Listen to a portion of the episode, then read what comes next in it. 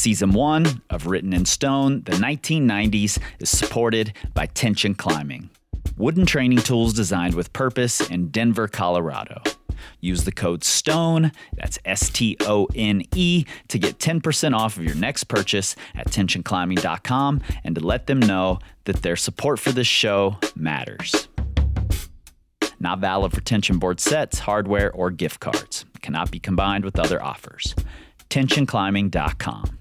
Mastery over success. Written in Stone is co created by Power Company Climbing. Products, training plans, and education to help you become a better climber. PowerCompanyClimbing.com. Use the code STONE, that's S T O N E, for 20% off of almost everything. Learn, grow, excel.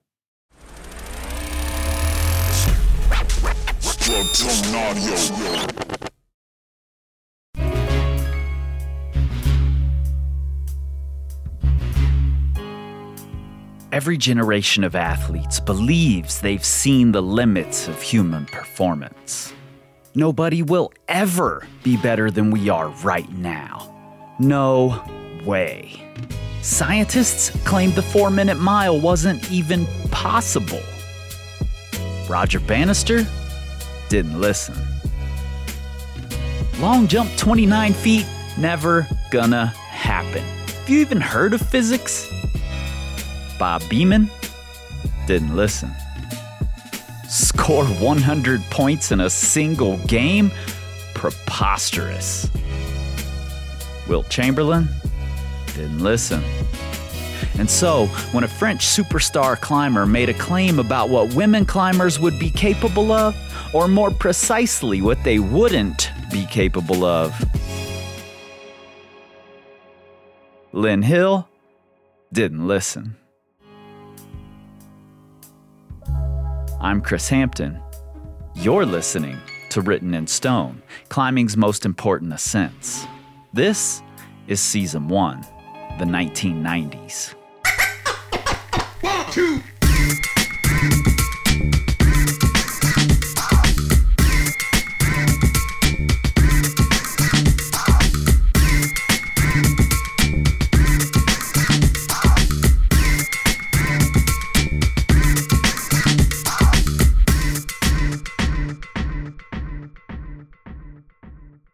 Born in Motor City, Detroit, Michigan in 1961, the fifth of seven children, Scrappy was in Lynn Hill's DNA. She'd always been called a tomboy, in no small part due to the fact that she spent her time climbing trees and streetlights, and even though she excelled at gymnastics, she disliked the way the girls, and I quote, had to smile and do cutesy little routines on the floor. She questioned the structure of chores at home, believing it unfair to she and her sister. Why did they have daily chores, but the boys only had weekly chores?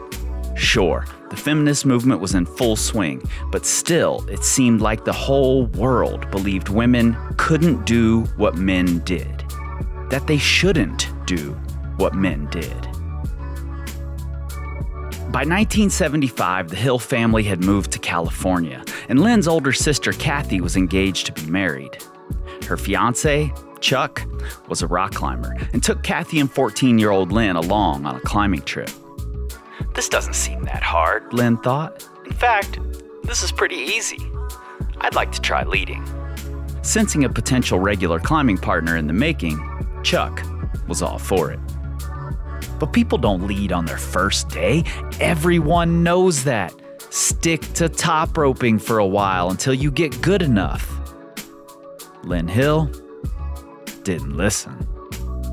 It didn't take long for Lynn to push the difficulty of her climbing toward the top of the grading scale. And even after she took two of the strongholds of American climbing, Yosemite Valley and New York's Gunks, by storm, making a name for herself and dancing up every traditional route in sight, whether a man had done it or not, she wasn't done not listening. December 1986, Denver, Colorado. The Great Debate, a meeting set up by the American Alpine Club that essentially pitted traditionalist climbers against the futuristic thinking of a new generation. Situated squarely on the chopping block was bolting on rappel and the new practice of hangdogging, hanging on a rope to work moves. Basically, good tactics. But before this, it had been frowned upon, didn't count. You had to start from the bottom every time, and as soon as you fell off, lower off. No touching those next holds until you got there on the sharp end.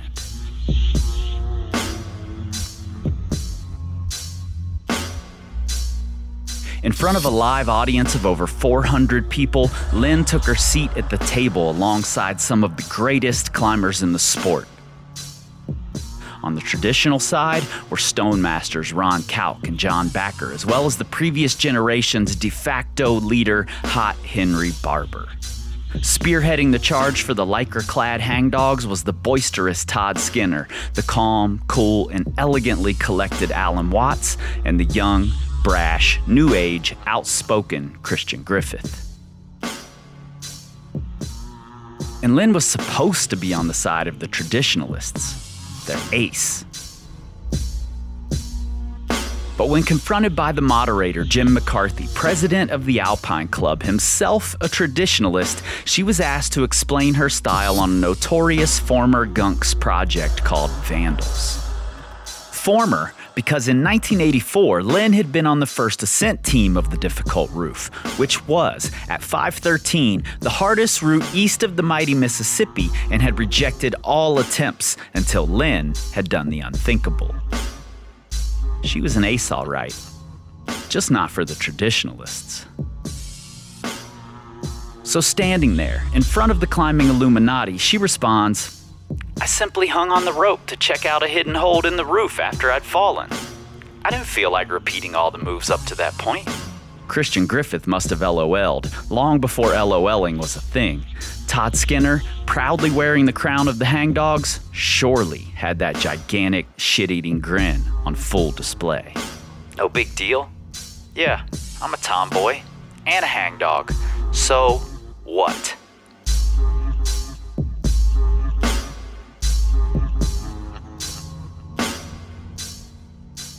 It was simple. Lynn was climbing circles around these American traddies. They were standing still, mired deep in their own muck, held back by history, and from their perspective, she just wasn't listening. But she wasn't there to listen. She was there to make her own history.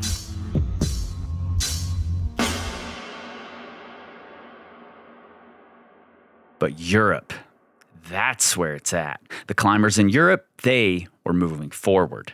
That's where she needed to be. That was the launch pad.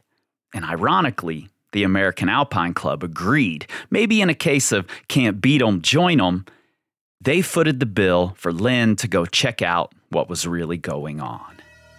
And that's because they had this whole new thing in Europe sport climbing. It embraced all of the new age ideas, climbing for the sake of climbing, not bogged down by the ethics and outdated ideas of the traditionalists.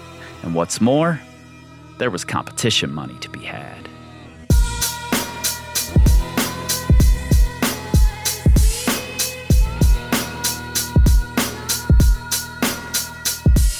Lynn was no stranger to competing. In order to fund her climbing addiction, she had competed for four years on the TV show Survival of the Fittest, winning all four seasons. She had boxed in Las Vegas bars for prize money to support the next adventure. In this new all climbing competition series, it wasn't going to be any different. Calmly and gracefully, like she always climbed, Lynn crushed everyone. At her first big event in Arco, Italy, she had no idea what the rules even were. It didn't seem like anyone knew. Who even cares what the rules are? I'll just send everything. That's what matters. And then there she was, in the finals of her first major climbing competition, facing the French superstar Catherine Destivelle. In typical fashion, Lynn slowly and methodically made her way to the top of the finals route. But in not so typical fashion, Destivelle fell. This is how it's supposed to go, she thought. I climb my best, I send, I win.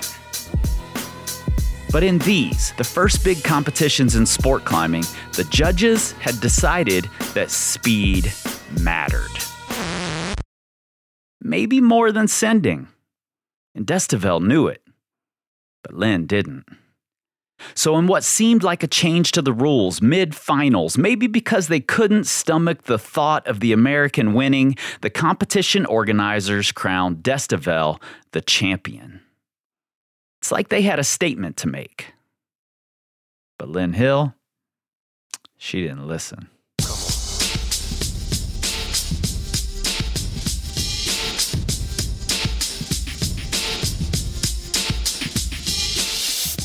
With the better understanding of the rules or the malleable nature of them, she decisively won the next event. And the next, and the next. She was getting stronger, better, more confident. And so, at the end of the 1980s, when arrogant French climber Jean Baptiste Tribout, who couldn't match Lynn's competition record, opened his mouth and made the ridiculous statement that he can't shake to this day No woman will ever climb 514. Lynn Hill listened. She'd been listening all along. Every time a man opened his stupid mouth to tell her she couldn't do something, she listened. It's not for girls. She listened. Women just don't do this. She listened. No hangdogging. She listened. She just went the other way, her way, her story. Now, I don't know if Gilbert Tribout regrets what he said. Maybe he does, maybe not. He claims that he only said it to spur Lynn on, and that he always considered her the best climber of that generation. But that just doesn't really matter. What matters is what came next. And that was critical mass.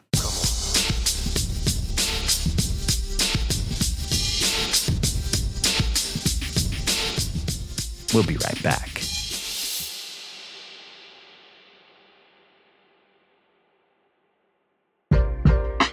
All right, let's face it.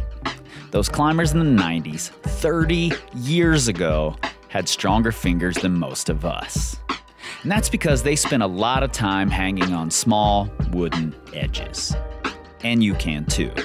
Tension Climbing has a full line of hangboards and finger strength tools designed with purpose to help you train for your goals. My personal favorites are the Hone Stone and the Whetstone for hanging, and the Block for lifting and warming up my fingers at the crag. The Hone Stone and the Whetstone cover everything you need in your home setup for people of different levels one arm or two arm training, big edges, small edges, pockets, and slopers. And no matter what you're climbing on at the crag, the block will get you ready.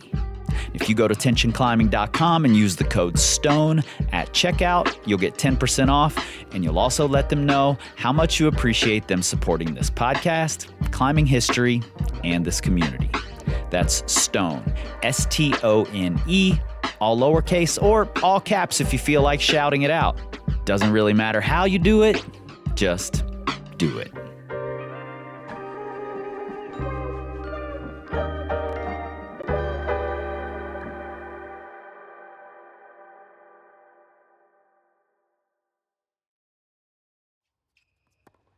Carolyn Marie Hill was 12 years old on Thursday, September 20th, 1973, when her family sat down to watch what was being called the Battle of the Sexes.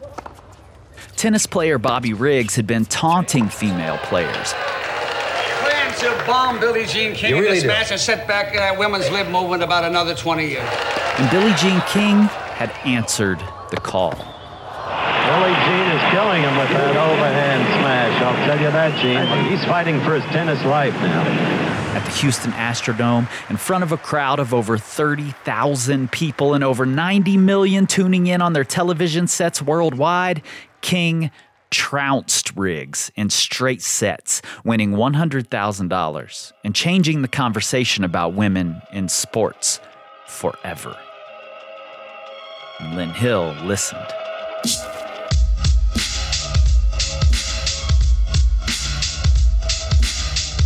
But this, this right now, this was the dawn of the 1990s. Daughters of the second wave of feminism were coming of age and taking advantage of opportunities their mothers didn't have access to. Independence and identities that weren't defined by their husbands and children.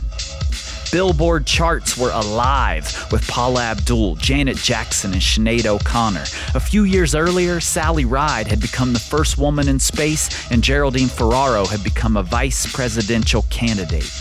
Women were making moves, taking their rightful place.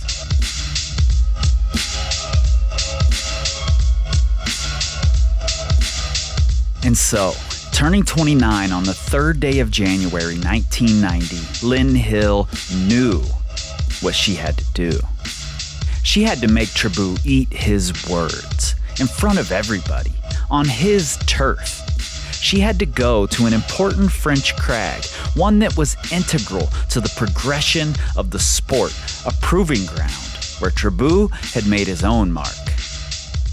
She went to Cimaï.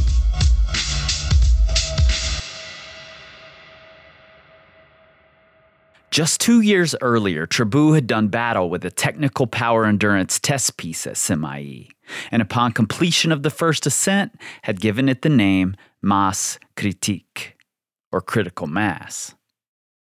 Critical mass is defined as the minimum amount of material required to maintain a nuclear chain reaction. And Tribout had given it the grade of 8B, or 14A. And he felt that no woman had the critical mass required to clip those chains. Typical.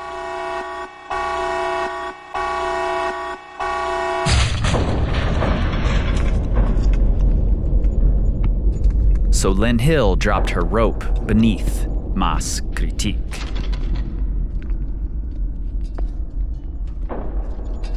Wordlessly and without looking up, she adjusted her bright yellow chalk bag and tied into her neon pink Petzl harness, taking extra care to finish her knot. A year earlier, in the nearby pocket pulling crag of Buoux, she hadn't been so diligent. She'd lost her focus while talking to another climber, and upon taking at the anchors of her warm up, didn't feel that expected tug on her harness. And then she was falling.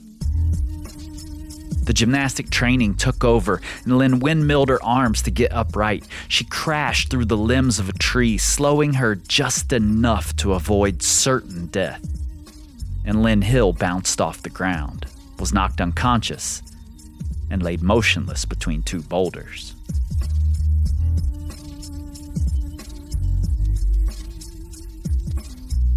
She had broken a foot and dislocated an elbow, but thanks to that tree and her cat like reflexes, she was alive. And Lynn was robust, physically and mentally. Shaken, sure, but not stopped. Six weeks later, she was back on the rock, and now, nearly a year after that could have been much more costly mistake, here she was, standing beneath the hardest climb she'd ever tried ready to set off a nuclear chain reaction. It wasn't going to be easy. This was no overgraded ego stroking gimme. It was hard. Really hard. But Lynn Hill was an athlete, one of the best in any sport. She understood competition, she understood battle. And she was going to have to fight. And this came as no surprise. Tribout may have been sexist, but he was strong. Four years earlier, he'd brought his European ethics to Smith Rocks and scooped the Americans by sending to Bolt or Not to Be, the first 514 in the US. And this fact didn't escape Lynn's thoughts. Though she couldn't be focused on that right now, she had bigger things to do. Taking a deep breath, she pulled her 5 foot 1 inch, 100 pound frame onto the wall. She floated upward, passing one difficult move after another, the blue and gold limestone dropping away beneath her. Fierce, determined. She wasn't climbing alone. She was climbing on the shoulders of Bev Johnson and Maria Cranor, alongside Alison Osius, Mari Gingery, and Robin Erbesfield, and on her back, she carried the future of the climbing community. At a rest stance, she let her mind wander. She remembered that day in Joshua Tree when she was a new climber, just 14 years old, and a male climber approached her, incredulous that she had just topped a boulder he couldn't. Sure, she must have somehow cheated. She considered again the stupidity of Tribout's statement. No woman will ever ever climb 514.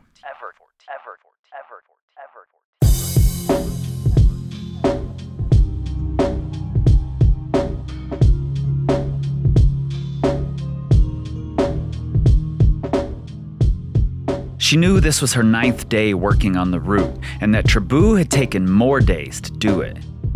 But she couldn't have known that if she succeeded today, it would mean that in 25 or 30 years, when young women would search the internet for stories of the legendary female climber who busted through barriers placed by ignorant men, that Jean Baptiste Tribout's name would be reduced to a mere footnote in the history of Masse Critique, replaced instead by the name Lynn Hill.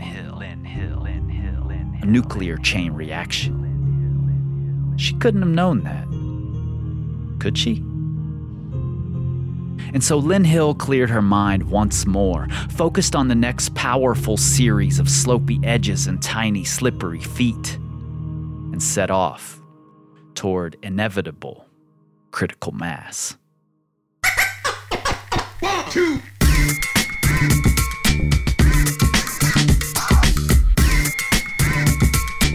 Written in Stone is produced by me, Chris Hampton, with help from Riley Rush and Emily Holland for Plugtone Audio, a group of the best, most impactful podcasts in the outdoor industry. At the link in your show notes, you'll find all the things you expect and probably some you don't. And look, this show is 100% rooted in the facts, but like Todd Skinner always said, never let the truth get in the way of a good story. And if you love what you're hearing, give us those five stars and a glowing review. And tell everyone you know at the crag, at the gym. Follow the pod on your friends' phones and share it all over your social medias. And together, we can tell the stories of climbing's most important ascents, one decade at a time.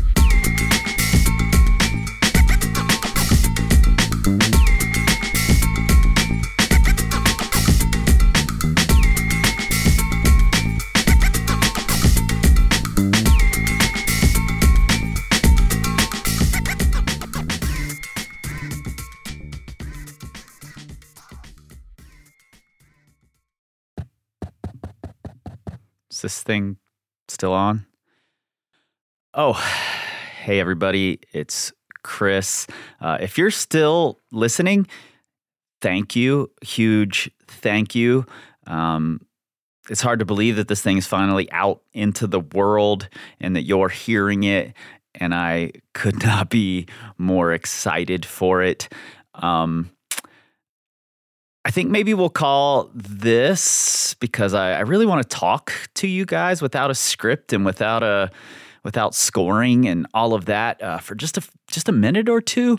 And so maybe this is the the written in stone club or the the secret stoners club. That's what it is. It's the secret stoners club, and the first rule of secret stoners club is you do talk about Secret Stoners Club. In fact, you tell all of your friends about Secret Stoners Club. Um, but the second rule is that you don't have to be a stoner to join the Secret Stoners Club, though once you join, you are a stoner, if that makes any sense. Um, but I guess there's really no sense in being in a club if you don't get some sort of benefit from being in a club. So what are what are the benefits here to the Secret Stoners Club? Um, number one, I'll tell you what's coming next, uh, who we're going to be hearing about, or who we're going to be hearing from. Um, and for me, this is the most exciting part as I as I've been making this season and researching tons and tons of research along with uh, Riley Rush, who helped me write some of these episodes and is doing a lot of the research here. Uh, what we found is that the context of how how there's all this interplay between the athletes and um, the legacy of their ascents and how that inspires the next ascent and and informs how the next climbers approach uh, their ascents. It's it's fascinating and it's lovely and it's fun and I'm so excited for you to hear it. Anyway, that's only one of the benefits. I also think that um, I'll give you some updates on on new people that are being brought into conversation. And we've got some bonus episodes coming this season. Uh, you, Secret Stoners, will be the first to hear about who those bonus episodes are with or what they're about. And they are fascinating. Um, also, if Emily will let me, Emily is um, doing she keeps the the wheels turning over here uh, she does all of the brand outreach and um, keeps things organized. And if she will let me do a giveaway just to the secret stoners, uh, we'll be doing that. So your chances go up dramatically if you're a part of this exclusive secret club we've got here. So stay tuned for that. Anyway, coming up next is a conversation with Katie Brown, and it's right there in your feed right now, this very second. And honestly, I fanboy through most of the episode, even though I've known Katie for a long, long time. I'm still a major fanboy of her and and what she's done. Uh, it's and is still doing with her, you know, with being vulnerable with her book. Um, I think she's incredible. So I'm not going to fanboy here because you're going to hear me fanboy over there. Anyway, uh, welcome to the Secret Stoners Club. And uh, I will talk to you after you hear from Katie Brown. All right. Bye.